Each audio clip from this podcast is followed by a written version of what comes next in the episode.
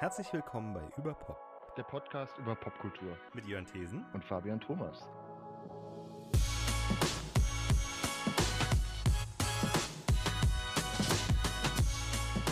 ...153. Hallo und herzlich willkommen bei Überpop. Diese Folge ist der erste Teil unserer Aufnahme von Ende Februar.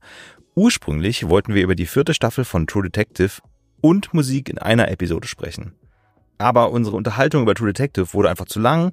Äh, daher gibt es jetzt erstmal nur unser Gespräch über das zweite Album von The Smile mit dem Titel Wall of Eyes und dem das neue Album von Grandaddy namens Blue Wave. Bevor es losgeht, möchte ich noch eine kleine Empfehlung aussprechen. Adaptionen, Spin-offs oder Remakes von Filmen als Serien, ob jetzt im Fernsehen oder Streaming, sind ja so eine durchwachsene Sache. Haben wir teilweise ja hier auch schon besprochen mit Fargo oder High Fidelity. Ähm, aber diesen Monat neu auf Netflix ist die Miniserie äh, One Day. Wobei Miniserie ein bisschen komisch ist. Es ist eine abgeschlossene Staffel mit 14 Folgen, circa 20 bis 30 Minuten. Ähm, Vorlage ist ein Roman von, ich glaube, David Nichols aus äh, von 2009. Und das wurde bereits 2011 verfilmt mit Anne Hathaway.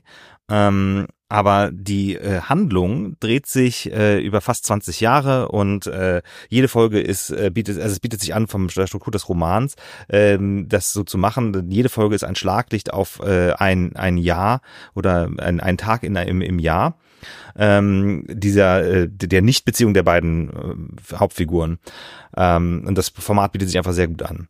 Äh, zusätzlich ist das Ganze meiner Meinung nach sehr gut besetzt und äh, voll von sogenannten Needle Drops, also kleinen äh, Popmusik-Einspielern, die immer so das, das Jahr markieren. Auch wenn das nicht immer ganz aufgeht. Äh, manche Lieder sind äh, anachronistisch verwendet. Ähm, aber äh, aktuell haben Brittany und ich an dieser Serie, die schon seit zwei Wochen auf Netflix ist, äh, sehr viel Spaß. Äh, also hiermit sei diese empfohlen. Jetzt geht's aber los mit unserer Musikunterhaltung.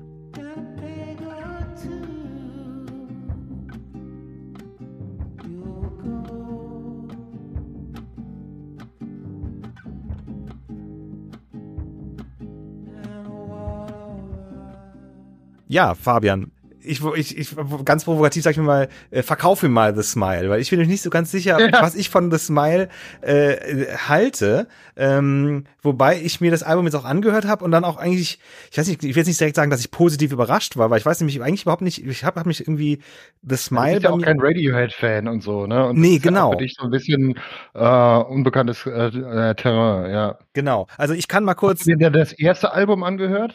Äh, so, nee, ich glaube nämlich nicht. Ich erinnere mich an die Single, an dieses You'll Never Work in Television Again. Und ich erinnere mhm. mich auch so an die Umstände, dass das so in der Pandemie entstanden ist und dass das auch mhm. so, ja, nicht wirklich aus der Not geboren war, aber ähm, äh, das, das war wohl so, dass das war zu der Zeit, als Ed O'Brien, also der, der, der, der andere Gitarrist von ähm, von mhm. ähm, Radiohead sein, sein Soloalbum gemacht hat 2020 äh, mhm. und ähm, und ich weiß nicht, ob irgendwie der, der, heißt der Philip Selway, der Drummer von Radiohead, dass der anderweitig verhindert war. Der hat ja auch schon ein Soloalbum gemacht.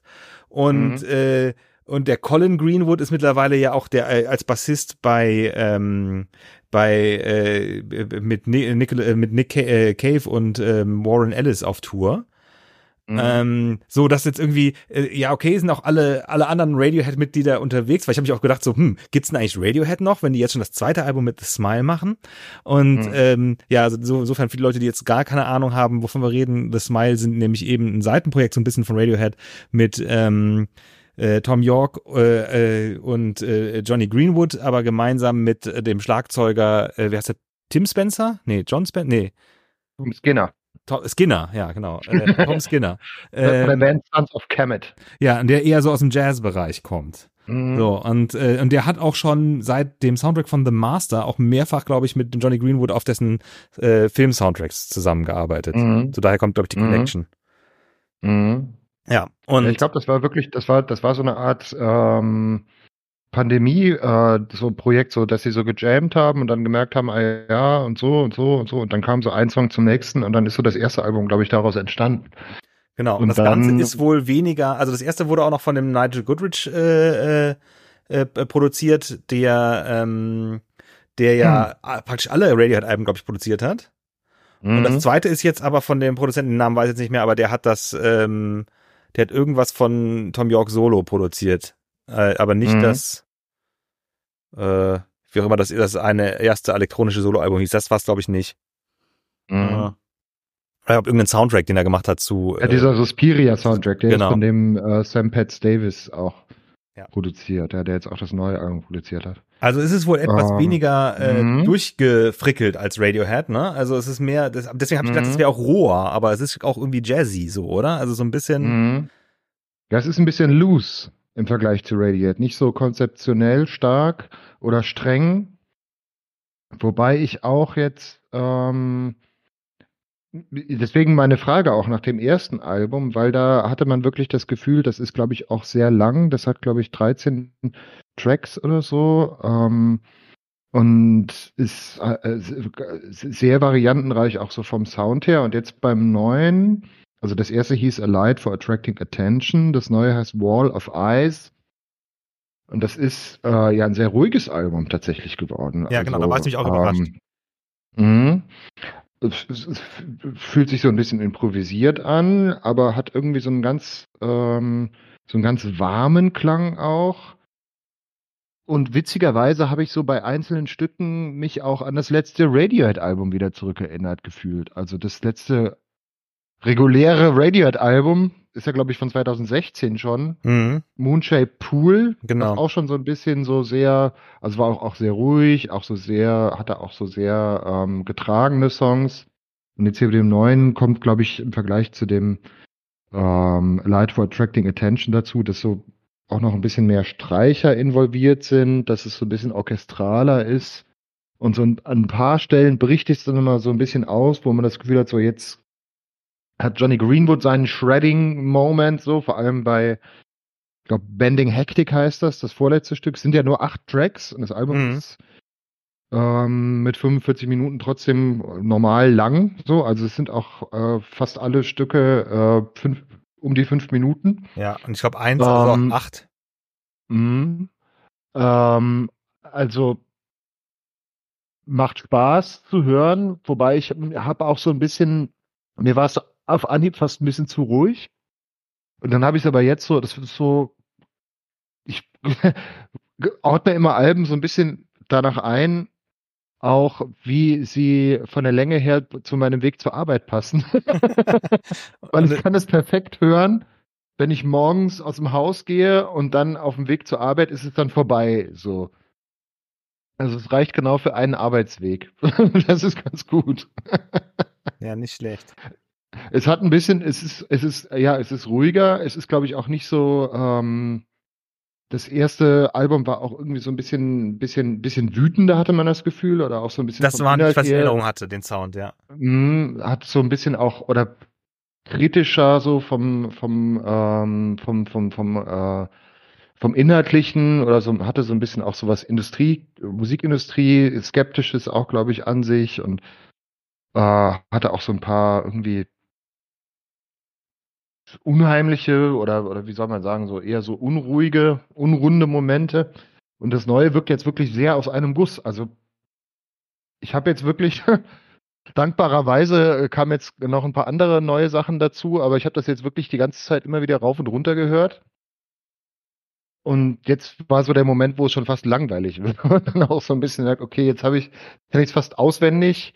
Es ist klanglich äh, toll, es ist, ähm, aber irgendwie ist es halt dann doch äh, äh, wie bei so Radiohead, Tom York Sachen auch immer so, dass es irgendwann mich auch nervt. Das ist nicht mein Ding. Ich habe sehr, ähm, ich Mhm. bin, ich habe ich, ich habe Schwierigkeiten mit dem Gesangsstil von Tom York so manchmal. Das ist einfach so mit manchmal Mhm. zu lamoyant, zu jammernd. So und äh, ähm, und äh, da, dass ich dann sagen muss, boah, ich hätte gerne eine Instrumentalversion von dem Album, so, weil dafür finde ich es eine echt geile Musik. So, Mhm. und äh, aber ich war positiv auch überrascht, weil ich habe was mehr was Aggressiveres erwartet. Ähm, Mhm. äh, äh, und ähm, und äh, bin bin zuerst auf äh, als nach den Sachen die, die du mir geschickt hattest äh, habe ich mich eher erstmal auf Granddaddy gestürzt und äh, dann danach erst Radiohead gehört aber war dann auch positiv überrascht dass ich das gar nicht nicht Radiohead The Smile sorry ähm, war dann eher positiv überrascht dass ich das äh, vom Sound äh, doch interessanter fand als ich dachte also das ist eher in meinen mir in den Hörkram reinpasst, als ich, als ich erwartet hatte. Ähm, aber die haben, glaube ich, auch eine, gar, gar nicht so, äh, also ich nehme an, dass die, na ja gut, es ist halt auch, also ich weiß es nicht genau, könnte man hören, wenn man es nicht wüsste, wenn jetzt einer, wenn, wenn du das jetzt hören würdest, jemand würde sagen, ist das neue Radiohead, würdest du dann sagen, ah ja, könnte das neue Radiohead sein? Oder ist mhm. das wirklich dafür anders genug? Mhm. Ich glaube, das ist ja auch so bei den Fans, wenn man sich dann so in den ganzen Foren umtut, gibt es auch war auch beim vorigen Album so, dass es so einige Stücke gab, wo man auch schon wusste, so, ah ja, da haben sie irgendwie als Radiohead mit dran gearbeitet oder auch mhm. irgendwie Wall, Wall of Ice, so dieser Titel, der kam auch irgendwie schon in Radiohead-Kontexten früher vor. Also es ist definitiv ja. Material, was so zwischen beiden Bands so changiert. Allerdings dann auch Wall of Ice, äh, dann mit, äh, mit Eis wie das Eis, also IZ, genau. ICE mhm. statt, statt mhm. Eis wie die Augen. Mhm. Und ähm, also, wie gesagt, mehr noch als beim vorigen Album hatte ich dieses Mal wieder so Anknüpfungsmomente, wo ich an Radiohead gedacht habe, wo ich dann mir wieder Moonshade Pool angehört habe oder auch mal so zurück in die Okay Computer Sachen und so gegangen bin oder auch Tom York Solo. Also ich kann mir schon vorstellen, mm, dass das positiv sich auch auf die Radiohead-Geschichte äh, jetzt auswirken wird. Was die, die werden, denke ich mal, schon noch was was machen wieder demnächst irgendwann, aber mh, mm, es ist nicht so weit, es sind jetzt, trennt jetzt, äh, trennen jetzt keine Welten, die beiden. Wobei ich gerade bei, ähm, wie heißt das, ich glaube, das dritte Stück, Read the Room, da ist es mir ganz stark aufgefallen, so, und das hast du ja bei Radiant auch immer so, dass die auch so, so, so, so Krautrock-Einflüsse äh, und sowas haben. Und das ist bei ja. diesem Stück ganz, dieses Motorik-Ding so, dass so die, Drums und so der, der, der Sound so ganz statisch so in so einem bestimmten Rhythmus ist, das funktioniert bei dem Stück besonders gut und da habe ich auch gedacht, das ist so ein bisschen was, was auch bei was für The Smile jetzt, was so ein bisschen so dieses Freiere dann auch nochmal so ein bisschen unterstreicht, dass die dann auch so, ähm, ja, so ein bisschen mehr noch in die Krautrock-Richtung gehen, vielleicht als Radiant das tun würden. Ja, äh, ja, und ich glaube, dass wahrscheinlich für die Beteiligten die Arbeitsweise einfach, das entscheidend andere, also das Ganze ein bisschen mehr Jam-orientiert ist ähm, und spontaner, auch wenn das natürlich dann jetzt doch dann mit, äh, wenn du da, da ein komplettes Orchester mit reinholst, ähm, dann äh, äh, schon noch ein bisschen mehr die Produktion äh, und äh, äh, Art Rock da reinkommt äh, und nicht mehr nur so äh, Post-Punk oder so. Mhm. Ähm, ja, wobei es auch nicht wirklich Post-Punk, sondern mehr Post-Rock betrieben wird, wobei Post-Rock ist eh so komisches Genre. Was, was eigentlich überhaupt ist eigentlich überhaupt, ist überhaupt Post-Rock? Ähm, ja, ist ja auf jeden Fall auch, ja, sehr gut, Sigaros ist Post-Rock zum Beispiel. Aber wird, wird aber auch hier so Stylistic Origins, Indie Rock, Math Rock. Äh, Math Rock ist auch eine Bezeichnung, die man, die, die gerne für The Smile äh, mhm. genannt wurde. Mhm. Weil wegen der, dass sie halt so unregelmäßige ähm, Rhythmen, irgendwie so, weiß nicht, fünf Siebteltakt oder so, äh, mhm. so Sachen. Dann, das sowas nennt man dann gerne Math Rock, wobei Math Rock auch einen bestimmten Sound hat. Kosmische Musik. Äh, ist halt auch noch als Referenz genannt im englischen mhm. Wikipedia. Ja, mhm. ähm, aber, aber ich finde es auch loose genug im besten Sinne, dass es jetzt, weil es wird ja auch oft so äh, bei Radio hat gesagt, ja, das ist so äh, äh, Pink Floyd für die für die für die für die Millennials und so, ja. ne? Und so dieses ja. Prog und Art Rock mäßige und so. Und bei Proc äh, oder so, da denke ich halt immer so, das ist auch so durchkomponiert und durchorchestriert. Genau, genau, richtig. Und gerade und gerade das ist es jetzt ja aber auch nicht. Ja, wobei aber mit also den Streichern kommt schon ein bisschen was Orchestrales rein und wenn du auch so lange mhm. Stücke hast, dann hast du vielleicht auch mhm. schon, ich weiß nicht, ich habe jetzt ich müsste mir das nochmal anhören, ob das auch wirklich dann mhm. so Movements hat, weißt du, wie so Mr. Blue Sky, dass er dass er so richtig so Abschnitte hat. Mhm. Ähm, mhm. oder so, ne? Also was was verbindet, was man sonst so mit Prog Rock verbindet.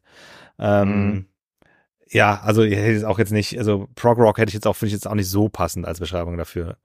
Ähm, ja, da ja. fehlt auch so ein bisschen dann der Bombast. Es ist genau. auch nicht bombastisch. Das war auch was Radiant haben auch oft so eine so eine Neigung dazu, dass so Sachen auch dann, dass es dann so ein bisschen zu Bombast äh, äh, äh geht und das haben die jetzt auch gar nicht so. Und das ja. war bei Radiant zumindest eine Zeit lang auch ein bisschen der Fall. Ja. Ja. Äh, auf jeden Fall, ich war, wie gesagt, positiv überrascht, nachdem ich mir das neue Granddaddy angehört, Album angehört hatte, weil da, da war das, weil ich hatte dann einen härteren Bruch erwartet.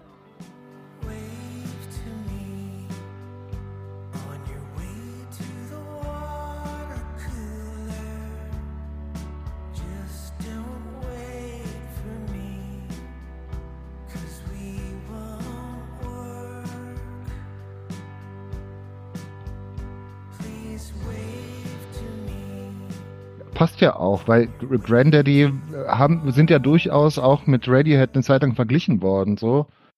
Ähm, ich glaube, als sie das Software Slump gemacht haben, das wurde so als amerikanisches Okay Computer von manchen mhm. äh, der Musikpresse aufgefasst. So. Ja, kurz äh, für Kontext, der, äh, jetzt habe ich den Namen, heißt er Leitl, heißt der, glaube ich, ne? Der äh, mhm.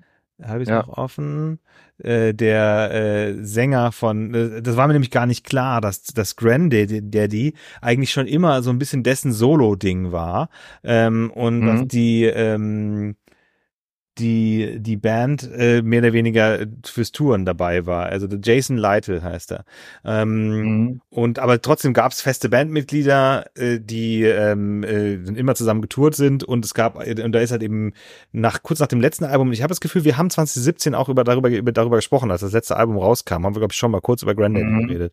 Mhm. Ähm, äh, ist, ist der Bassist äh, Kevin Garcia gestorben und seitdem war, glaube ich, dann auch ein bisschen Funkstille bei Granddaddy. Der Jason Lytle hat immer wieder auch so Solo-Sachen gemacht, meine ich. Ähm, mhm. Äh, aber äh, hat jetzt praktisch Granddaddy nochmal wiederbelebt und es das heißt, es solle das letzte Album sein. Ähm, mhm. Ich bin jetzt nicht so vertraut, weil das, ich habe Granddaddy hauptsächlich im Ohr von dem einen Song, die haben noch einen Song äh, auf hier 28 Days Later, äh, die, die, wo die in diesem Supermarkt sind. Ähm, diesen Song habe ich von Granddaddy, der, der ist auch mit so ein bisschen so plinky plonky Synthesizer so. Äh, ähm, genau, ist immer so, so Frickel-Synthesizer und ähm, äh, äh, sehr süßlich, aber auch gleichzeitig so, ne? Auch äh, melancholisch, glaube ich, schon immer gewesen, oder? Sehr melancholisch und ähm, also ich, mich hat's total kalt erwischt, das ist jetzt ein neues Album von denen, das ist ja auch schon letzten Freitag erschienen. Ich habe es, wie gesagt, dann in irgendeinem Reddit-Thread dann gelesen. Ich glaube in dem, in dem ähm, äh, Subreddit Indie Heads, wo dann immer wieder auch neue Releases besprochen werden. Dann ist mir auch erst wieder eingefallen, dass auch 2017 ja schon sozusagen ein Comeback-Album kam, ja. das ich mir dann auch nochmal angehört habe. Aber vor allem, wie schon genannt hier, The Software Slump. Ich glaube, das ist von 2002 oder so. Das habe ich in den letzten Jahren immer mal wieder so gehört. Und es ist mir richtig ans Herz gewachsen. So. Also wirklich ähm, so dieses 2000er, Spät 90er Indie-Ding, was sie halt sehr gut bespielt haben, so in ihrem, in ihrem, in ihrer Art. So ein bisschen auch so ähm, Zeitgeist, so die moderne Welt und so, es geht immer auch irgendwie um Kommunikation, Computer und äh, äh, digitale Dinge und gleichzeitig halt so ein bisschen so eine äh, so eine Oldschool-Mentalität auch so von der von der Songstruktur her. Mhm. Schöne ist ja auf dem neuen Album, ich glaube, Großteil der Songs sind ja ähm, Walzer. ah, ist das tatsächlich so? Das ist mir gar nicht aufgefallen. Ja. Also äh, das Album heißt ähm, äh, Blue Wave, äh, geschrieben B-L-U, neues Wort W-A-V. Äh, und es ist äh, wohl ein, ein Mashup aus Bluegrass und New Wave, was ich irgendwie ganz, ganz passende Beschreibung finde, weil das, es ist schon so ein bisschen so Space Country, so die Musik, finde ich. Genau, so, mit das so, ganz gut. Ja. Ähm, mhm. Mit so äh, äh, sehr also ich fand's ein ah, sehr schönes Artwork auch, ja. Äh, Fabian hätte auch auf Schallplatte mal gekauft, ja. Ja. Hatte irgendwie Lust, noch mal eine, noch mal äh, mir eine Schallplatte zu kaufen. Und gerade bei dem hat's dann irgendwie auch ähm, gut gepasst. Im, im blauen Vinyl. Ah ja. Was auch sehr schön ist. Ich glaube, die Wall of Ice gibt's auch auf blauem Vinyl. Und was ich auch wiederum gut finde, wobei dann halt natürlich irgendwelche wirtschaftlichen Sachen im Hintergrund stehen, es ist ein Download-Code dabei, mit dem man sich das Album direkt dann in seine Bandcamp-Bibliothek laden kann. Also du kannst es dann. Ja, aber ähm, ich habe so viele, ich habe so viele Kärtchen, die ich nie benutzt habe von irgendwelchen Alben, äh, ja. äh, die, die, ähm, die, die ich mir nie als MP3s runtergeladen habe, weil wenn ich sie digital höre, höre ich sie dann eh auf Spotify. Und mhm. ähm, hier weiß ich nicht mehr, was es ist. Das ist ein generischer Back to Black äh, äh, Download-Code. Ja, weil ich halt irgendwie gedacht habe, ah, ich will, will, will nicht so viel Festplattenplatz äh, für gekaufte MP3s. Also das, aber das ja. Äh, und das Geile ist, ich weiß nicht genau, wie lange die abrufbar sind. ähm, ja. Die, äh, Ja, also ich finde auf jeden Fall, fand es fand sehr, sehr interessant, weil diese Mischung aus Bluegrass oder halt auch Country mit New Wave, also, weil ich fand jetzt die Synthesizer gar nicht so, das, da wird schon Synthesizer mit dabei sein, um diese Flächen und so zu schaffen, aber es ist halt eben auch, ähm, äh, viel hier so Slide-Gitarre und so mit drin. Und mhm. ähm, äh, ein ungeheures, also ich finde, das ist so ein Album wie äh, so ein warmes Bad einlassen und so in der Badewanne soaken, so ein bisschen vom Sound. Es ja. ist ja auch, es hat so ein paar Instrumentalstücke mittendrin. Ähm, und äh, hatte, ich glaube, zwei Singles. Äh, dieses äh, Watercooler war, glaube ich, äh, die erste, die erste Erscheinung letztes Jahr schon. Ich habe es aber auch, wie gesagt, jetzt überhaupt nicht vorher mitbekommen. Ähm, ähm, und ich weiß nicht, ob es noch eine andere Single gab. Äh, Cabin in My Mind, ja, das ist der, der erste voll, erst, das zweite Stück, aber das erste Song mit richtiger voller Länge. Weil das Blue Wave mhm. ist, glaube ich, nur so ein Intro. Ähm, aber auch sehr cool ist es You're Going to Be Fine and I'm Going to Hell, ist auch ein sehr schönes Lied. Mhm. Ähm, also. Er hat so ein bisschen sowas Eels-mäßiges auch so von der. Ja, es war, hat sehr gut in meinen Kram gepasst. Roadshare, also, so. Mhm. Ja, weil ich nämlich auch erst gedacht habe, so, oh, das war früher eine richtige Band und jetzt hat er das so alleine wiederbelebt. Nee, das habe ich dann auch falsch verstanden. Danach erst gesehen, okay, der hat schon immer die Alben praktisch komplett alleine selbst eingespielt. Ähm, mhm. Was ja noch krasser ist als bei den Eels, weil bei, bei Eels, der, der, der Mark Oliver Everett alias Eel, E, äh, jetzt ja auch ähm, äh, im Studio eigentlich immer äh, andere Musiker dabei hat, auch wenn er immer alles schreibt und er lange das einzige feste Mitglied war. Äh, aber war das bei Grandaddy irgendwie anders? Weil eigentlich galten, zumindest führt Wikipedia immer vier oder fünf Mitglieder bei Grandaddy, aber er hat im Endeffekt die Alben alleine eingespielt. Jetzt das neue Album mhm. ist, glaube ich, schon ein bisschen anders, weil äh, er zum Beispiel die Slide-Gitarren nicht selber spielt. Da hat er, glaube ich, einen Gastmusiker dabei. Ähm, aber das ist, glaube ich, auch das Einzige. Alles andere hat er, hat er wieder selber gemacht. Und auch äh, produziert, ja. Also wirklich. Mhm. Ähm, ja, und wie du sagst, also ich habe das äh, mir angehört. Der Sound, so der bekannte Granddaddy Sound oder die Harmonien ziehen einen sofort rein. Und dann ist es aber wirklich auch wieder so derart geschlossen im äh, vom von der von der vom vom Klang her. Es hat ja keinen einzigen wirklich so Breakout-Song, wo es wirklich dann mal abgeht. Das ist ja alles in der sehr, aber auch so melancholisch, so ein bisschen ähm, äh, traurigen, äh, getragenen Art. Und das ist, also ist jetzt auch nicht so ein super äh, Happy-Album vielleicht, aber es, es gefällt mir dann noch doch um einiges besser als der Vorgänger, wo ich dann nochmal so zum Vergleich reingehört habe, der dann so auf so eine Art so poppig äh, vergessbar war. So, äh, also da ist jetzt gar nicht viel hängen geblieben. Von daher schon eher eine ähm, Return to Form im Sinne so geschlossene, gute Songs, so gut äh, durchdacht. Ähm, schöne Bilder auch so. Ähm, Meet Me at the Water Cooler und sowas. Ähm, also hat mir wirklich gut gefallen. Ja.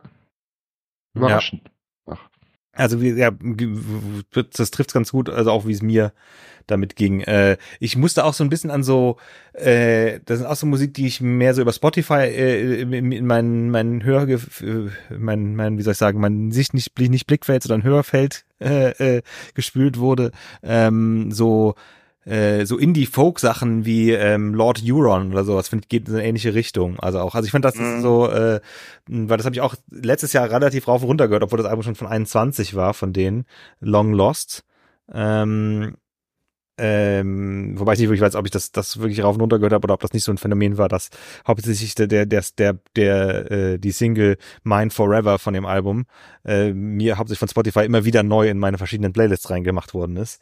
Ähm, äh, aber äh, ich fand es auf jeden Fall, äh, da, das fand ich auf jeden Fall das Stärkere von den beiden Alben, aber das ist auch ein unfairer Vergleich, weil das ist so, äh, wie gesagt, ich muss jetzt sagen, so, ich habe die halt beide am gleichen Abend gehört und ähm, mhm. so auch in konkreter Vorbereitung für den Podcast, weil ich mir dann auch äh, gedacht habe, so, ich bereite auch diesmal Artwork und alles schon vorher vor, selbst Text habe ich ein Stück weit von geschrieben gehabt ähm, und äh, ähm, hab dann wirklich das Granddaddy-Album komplett durchgehört äh, und dann äh, The Smile angemacht und dann war ich überrascht, dass es eben kein krasser Bruch war. Weil ich dachte, ach, das ist ja eigentlich äh, jetzt nicht, mhm. ähm, also beides sehr, sehr, sehr vibe-mäßig. Also auch äh, bei, bei, bei habe ich jetzt wieder Radiohead gesagt statt The Smile? Äh, egal, aber Nee, das, nee. nee, Mhm. das Smile-Album, äh, hatte ich ja schon gesagt, hat, hätte ich, könnte ich mir auch instrumental vorstellen, stellen, weil vielleicht ist auch ein bisschen mehr Johnny Greenwood drin, ne? So ein bisschen mehr, ähm, Mhm. Äh, äh, mehr Johnny Greenwood-mäßig oder einfach auch, ja, vielleicht auch äh, dir der Soundtrack-Background kommt halt eben auch zu, zum Tragen.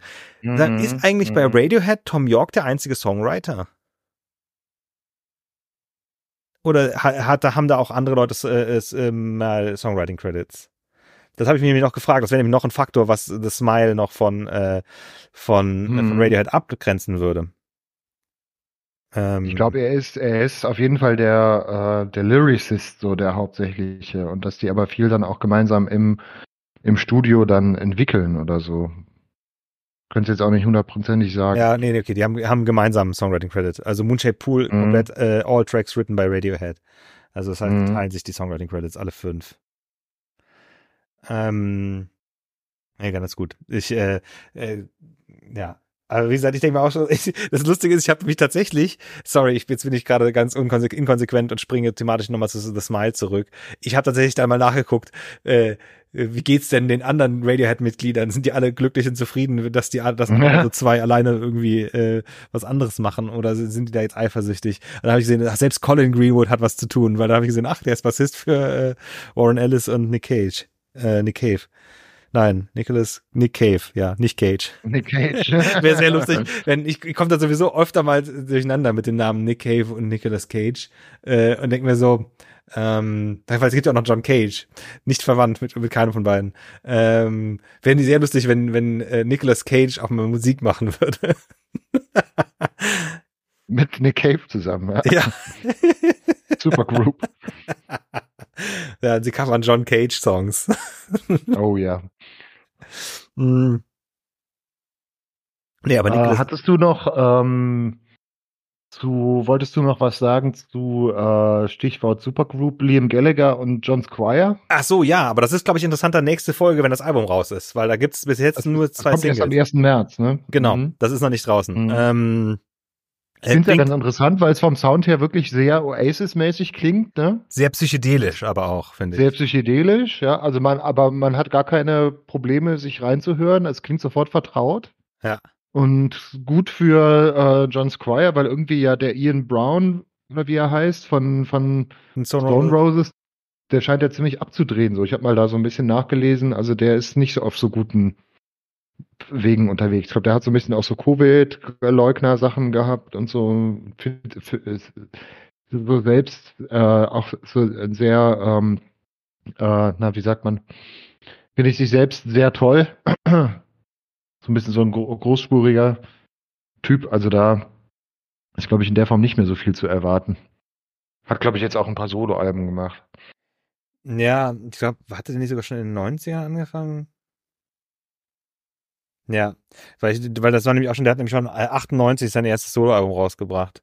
Ähm, lustigerweise auch, äh, es ist so geil. Das ist so war so in der Zeit, als ich die Visions im Abo hatte. Und dann habe ich auch dann mitbekommen, und dann, ich war bei den Stone Roses, bin ich auch bis heute nicht wirklich ver, ver, äh, vertraut.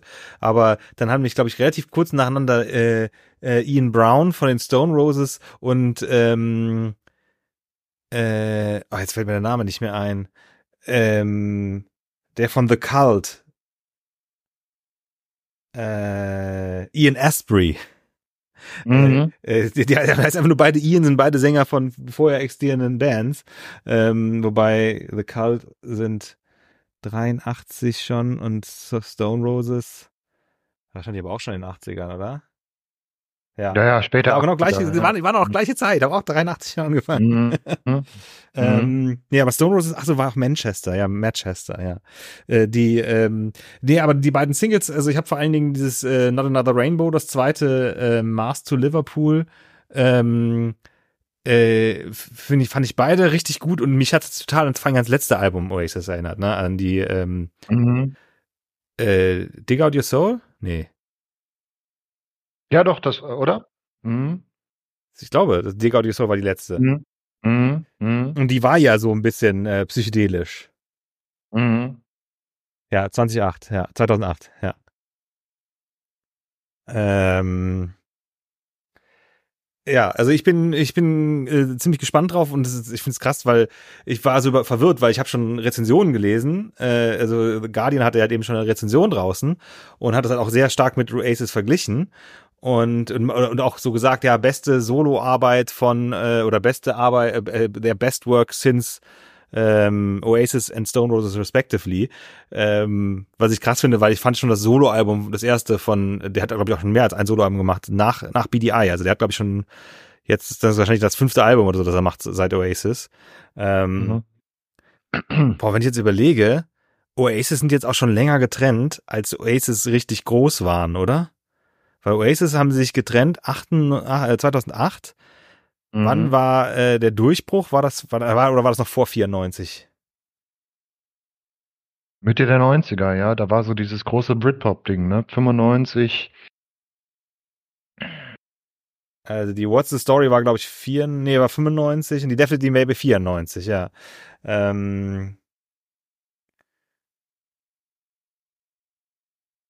Ja, tatsächlich. Also das sind ja, 15 Jahre ungefähr. Ja, das ist tatsächlich. Die gibt es jetzt fast mhm. so lange nicht mehr, wie die, wie die äh, mhm. richtig, zumindest in der Öffentlichkeit waren. Ich glaube, sie gab es schon länger. Ne? Also insbesondere mhm. äh, so mit hier Abgründung war, glaube ich, auch bei denen, weil weil Blur war ich auch total überrascht, als wir über die letztes Jahr geredet haben, dass die, ähm, dass die ja schon Ende der 80er gegründet wurden. Oasis äh, mhm. gegen 91. Ja. Mhm. Ja, nee, äh, aber wir sind etwas vom, vom Thema abgekommen. Ja, nee, ach so, Granddaddy waren wir auch mit durch, ne? Also auf jeden Fall äh, ein sehr schönes Album und könnte auch äh, dann ein schönes äh, Ab Abschiedsalbum sein, so für äh, Granddaddy. Mhm. Weil, wobei ich mir denke, mhm. der Jason Lytle, was macht denn da noch den Unterschied, ob er jetzt den Granddaddy-Namen, wenn das eh alles selber einspielt? Aber vielleicht, gut, klar, hat er auch einen anderen Anspruch, Musik zu machen, wenn er es als Granddaddy-Album macht, als wenn er es Solo macht. Das weiß, mhm. Deswegen weiß ich nicht genau, wie seine Solo-Sachen klingen. Ja. Und der Bandname ist einfach weiterhin cool, finde ich. ja. Ähm, Weil als ich das Album mir gekauft habe, bin ich auch so bei der bei den Platten so bei Grant Brothers vorbei äh, auch auch durchkommen. Die hattest du ja mal live gesehen im Kölner Dom, ne? Richtig, ja. Mhm. Dann hab auch, muss ich mir auch mal anhören, ja. Ja, ist äh, natürlich was vollkommen anderes. Mhm. ähm, ja, aber äh, es gibt einiges so in dem Bereich, äh, was ähm, so experimentell irgendwo zwischen Jazz und Klassik äh, und elektronischer Musik, ähm, Klavier äh, getriebenes. Ich war auch äh, auf einem Konzert von äh, Gogo Penguin. Ähm, äh, das ist ja ein Trio ähm, Kontrabass, Schlagzeug, äh, Klavier. Und äh, die sind auch so, an einer ähnlichen Schnittstelle so. Also ist aber äh, deutlich rockiger war das, fand, fand ich fast, ähm, als ich die gesehen habe live. Ähm, und da gibt's noch viel mehr, was ich auch, auch Sachen, die ich jetzt gerne gesehen hätte. Also auch so ein Jazz-Trio, die haben es neulich in Köln gespielt, die auch so ein bisschen so in die Richtung gehen. Und äh, auch da ist Spotify gar nicht mal so schlecht, mir neue Sachen vorzuschlagen. Ähm, mhm. Auch wenn es eine, eine fiese Ausbeuterplattform ist.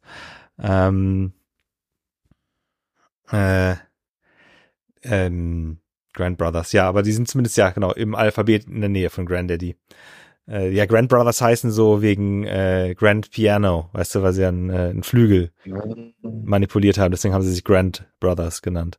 Und äh, die haben auch im Kölner Dom noch ein Album aufgenommen, Late Reflections, also die haben, das ist nicht das Live-Konzert, die haben nicht das Konzert, das Live-Konzert müsste noch auf YouTube und oder in der Arte Mediathek sein. Ähm, das wurde ja komplett gefilmt.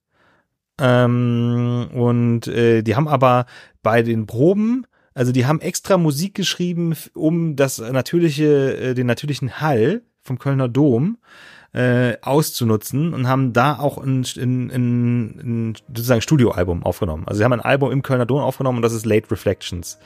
Ähm, mhm. Das wurde halt eben nachts aufgenommen in der Woche im Vorfeld zu dem Konzert. Äh, und, und, davon haben sie teilweise auch Songs live gespielt, aber sie haben auch andere, äh, äh, nicht Songs, aber Tracks, also Stücke. Ist ja instrumental. Songs klingt komisch, wenn es instrumental ist.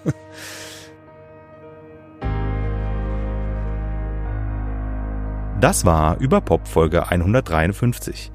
Wie anfangs erwähnt, ist unsere nächste Folge schon im sprichwörtlichen Kasten und wird sich mit True Detective Night Country beschäftigen. Äh, dabei gehen wir auch auf Spoiler ein. Ähm, also die erfolgt dann, die erscheint dann wahrscheinlich Montag in zwei Wochen. Ähm, ansonsten kann ich nur noch sagen, vielen Dank fürs Zuhören und bis dann. Tschüss.